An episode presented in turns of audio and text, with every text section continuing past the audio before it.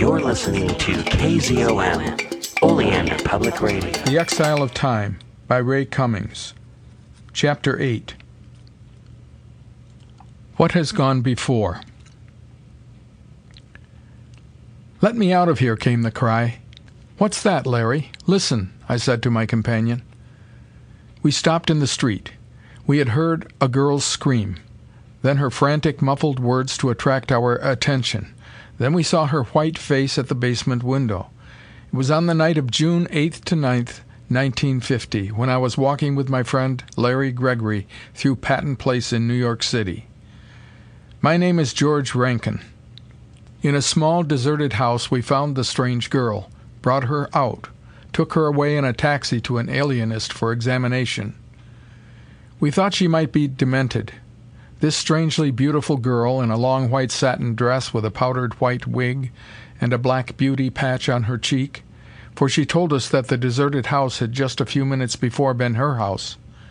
And though we assured her this was the summer of 1935, she told us her name was Mistress Mary Atwood, that her father was Major Atwood of General Washington's staff, and that she had just now come from the year 1777. We took her to my friend Dr. Alten, and she told her strange story. A cage, like a room of shining metal bars, had materialized in her garden. A great mechanical monster, a thing of metal ten feet tall and fashioned in the guise of a man, had captured her. She was whirled away into the future, in the cage. Then she was released, the cage had vanished, and Larry and I had passed by the house and rescued her. Captured by a robot in a time-traveling cage. We tried to fathom it. And why had she been captured? Had she some enemy? She could only think of a fellow called Tugh. He was a hideously repulsive cripple who had dared make love to her and had threatened vengeance against her and her father. "Tugh!" exclaimed Alten. "A cripple? Why, he lived in New York City three years ago, in 1932." A coincidence? The Tugh whom Mary knew in 1777 seemed the same person who in 1932 had gotten into trouble with the New York police and had vowed some weird vengeance against them and all the city. And equally strange, this house on Patton Place, where we had found the girl, was owned by the same Tugh who now was wanted for the murder of a girl and could not be found.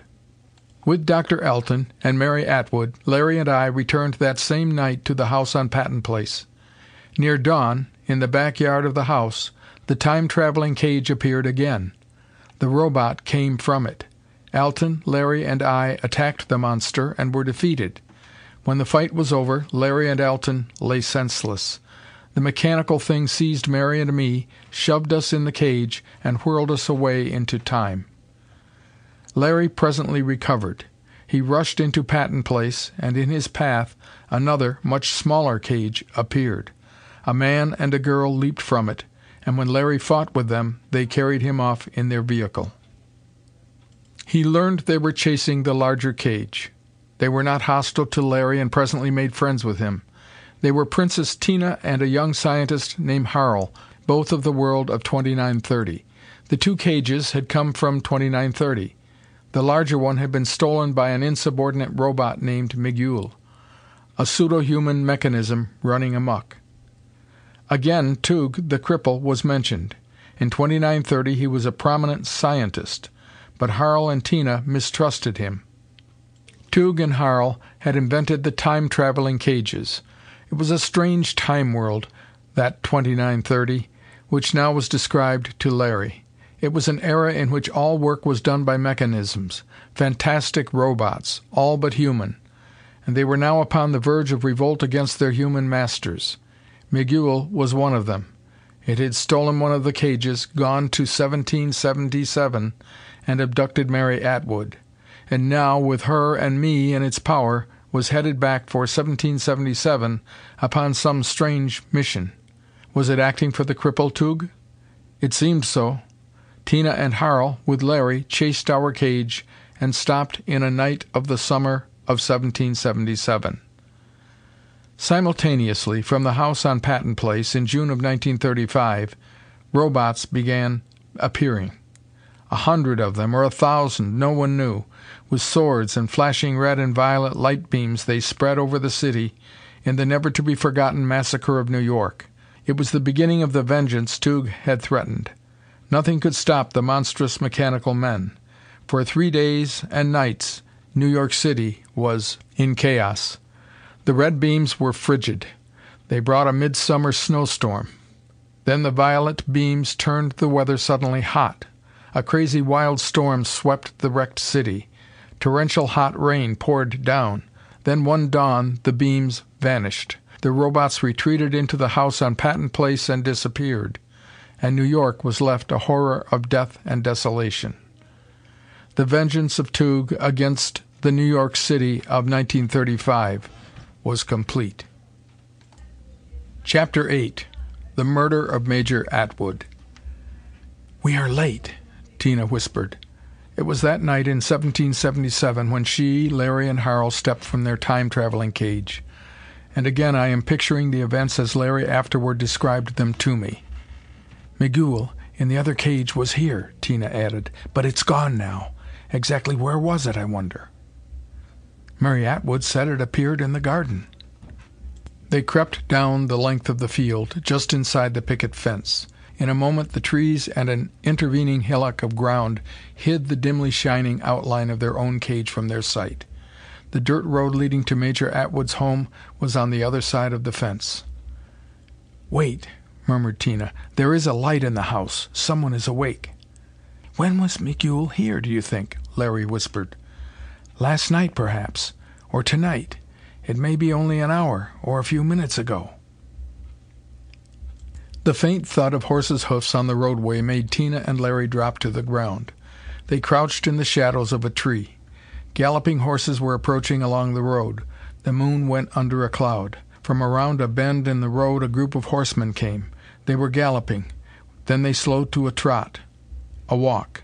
They reined up in the road not more than twenty feet from Larry and Tina. In the starlight they showed clearly men in the red and white uniform of the army of the king. Some of them wore short, dark cloaks. They dismounted with a clanking of swords and spurs. Their voices were audible. "Leave the steeds with Jake. Egad, we've made enough noise already. Here, Jake, you scoundrel. Stay safely here with the mounts. Come on, Tony. You and I will circle. We have him this time. By the King's Garter, what a fool he is to come into New York at such a time!" "He wants to see his daughter, I venture." "Right, Tony. And have you seen her? As saucy a little minx as there is in the colonies. I was quartered here last month. I do not blame the Major for wanting to come. Here, take my bridle, Jake. Tie them to the fence." There was a swift confusion of voices. Laughter. "If you should hear a pistol shot, Jake, Ride quickly back and tell my lord there was a fracas and you did not dare remain. I only hope he is garbed in the rebel white and blue, eh, Tony? Then he will yield like an officer and a gentleman, which he is, rebel or no." They were moving away to surround the house. Two were left. "Come on, Tony. We will pound the front knocker in the name of the king. A feather in our cap when we ride him down to the bowling green and present him to my lord." The voices faded. Larry gripped the girl beside him.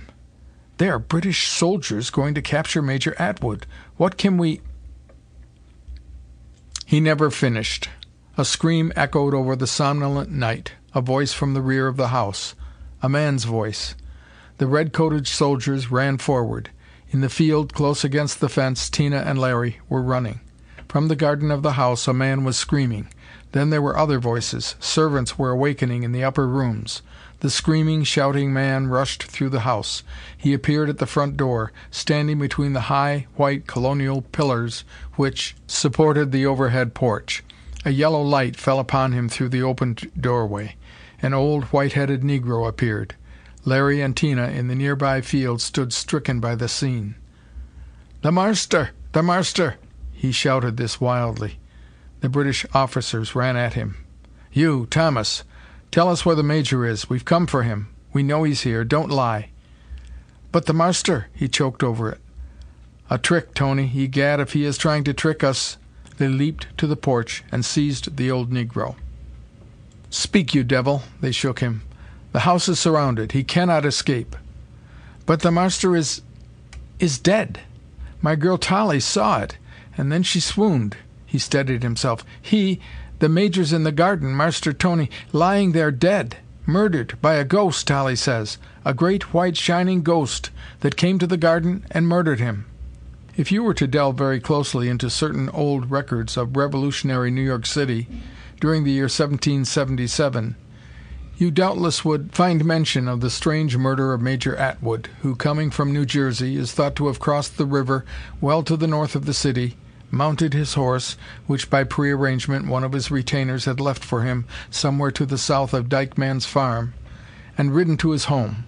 He came, not as a spy, but in full uniform, and no sooner had he reached his home when he was strangely murdered. There was only a negro tale of an apparition which had appeared in the garden and murdered the master.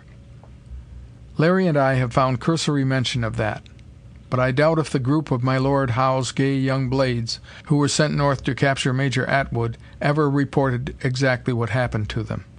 The old Dutch ferryman divulged that he had been hired to ferry the homecoming Major. This, too, is recorded.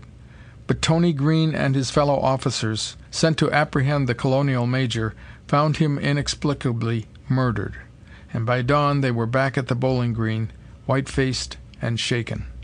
They told some of what had happened to them, but not all. They could not expect to be believed, for instance, if they said that though they were unafraid of a negro's tale of a ghost, they had themselves encountered two ghosts, and had fled the premises. Those two ghosts were only Larry and Tina. The negro babbled of a shining cage appearing in the garden. That, of course, was undoubtedly set down as nonsense. Tony Green and his friends went to the garden and examined the body of Major Atwood. What had killed him no one could say. No bullet had struck him. There were no wounds, no knife thrust, no sword slash. Tony held the lantern with its swaying yellow glow close to the murdered man's body. The August night was warm. The garden, banked by trees and shrubbery, was breathless and oppressively hot. Yet the body of Atwood seemed frozen. He had been dead but a short while, and already the body was stiff. More than that, it was ice cold. The face, the brows were wet as though frost had been there and now was melted. Tony Green's hand shook as he held the lantern. He tried to tell his comrades that Atwood had died from failure of the heart. Undoubtedly it was that. He had seen what he supposed was an apparition. Something had frightened him, and a weak heart had brought his death. Then, in another part of the garden, one of the searching officers found a sheet of parchment scroll with writing on it. Yet it was not parchment, either. Some strange, white, smooth fabric, which crumpled and tore very easily, the like of which this young British officer of Howe's staff had never seen before. It was found lying in a flower bed forty or fifty feet from Atwood's body. They gathered in a group to examine it by the light of the lantern. Writing! The delicate script of Mary Atwood. A missive addressed to her father. It was strangely written, evidently not with a quill. Tony read it with an awed, frightened voice. Father, beware of Tugh. Beware of Tugh. And my dear father, goodbye. I am departing, I think, to the year of our Lord 2930. Cannot explain. A captive. Goodbye. Nothing you can do. Mary. Strange. I can imagine how strange they thought it was. Tugh. Why, he was the cripple who had lived down by the bowling green, and had lately vanished. They were reading this singularly unexplainable missive, when, as though to climax their own fears of the supernatural, they saw themselves a ghost, and not only one ghost, but two. Plain as a pikestaff, peering from a nearby tree, in a shaft of moonlight, a ghost was standing. It was the figure of a young girl, with jacket and breeches of black and gleaming white an apparition fantastic, and a young man was with her, in a long dark jacket and dark tubular pipes for legs. The two ghosts, with dead white faces, stood peering. Then the man moved forward. His dead strange voice called. "Drop that paper!" My Lord Howe's red-coated officers dropped the parchment and fled. And later, when Atwood's body was taken away to be given burial As befitted an enemy officer and a gentleman, that missive from Mary Atwood had disappeared. It was never found. Tony Green and his fellows said nothing of this latter incident. One cannot with grace explain being routed by a ghost not an officer of His Majesty's army. Unrecorded history. A supernatural incident of the year 1777. Undoubtedly, in the past ages there have been many such affairs, some never recorded, others interwoven with written history and called supernatural. Yet why must they be that? There was nothing supernatural in the events of that night in Major Atwood's garden. Is this perchance an explanation of why the pages of history are so thronged with tales of ghosts? There must indeed be many future ages down the corridors of time where the genius of man will invent devices to fling him back into his past, and the impressions upon the past which he makes are called supernatural. Whether this be so or not, it was so in the case of these two time-traveling vehicles from 2930. Larry and I think that the world of 1935 is just now shaking off the shackles of superstition, and coming to realize that what is called the supernatural is only the unknown. Who can say, up to 1935, how many time-traveling humans have come briefly back? Is this, perchance, what we call the phenomena of the supernatural? Larry and Tina, anything but ghosts, very much alive and very much perturbed, were standing back of that tree. They saw the British officers reading the scrap of paper. They could hear only the words, Mary, and from Mistress Atwood. "A message!" Larry whispered. "She and George must have found a chance to write it, and dropped it here while the Robot murdered Major Atwood." Larry and Tina vehemently wanted to read the note. Tina whispered, "If we show ourselves, they will be frightened and run.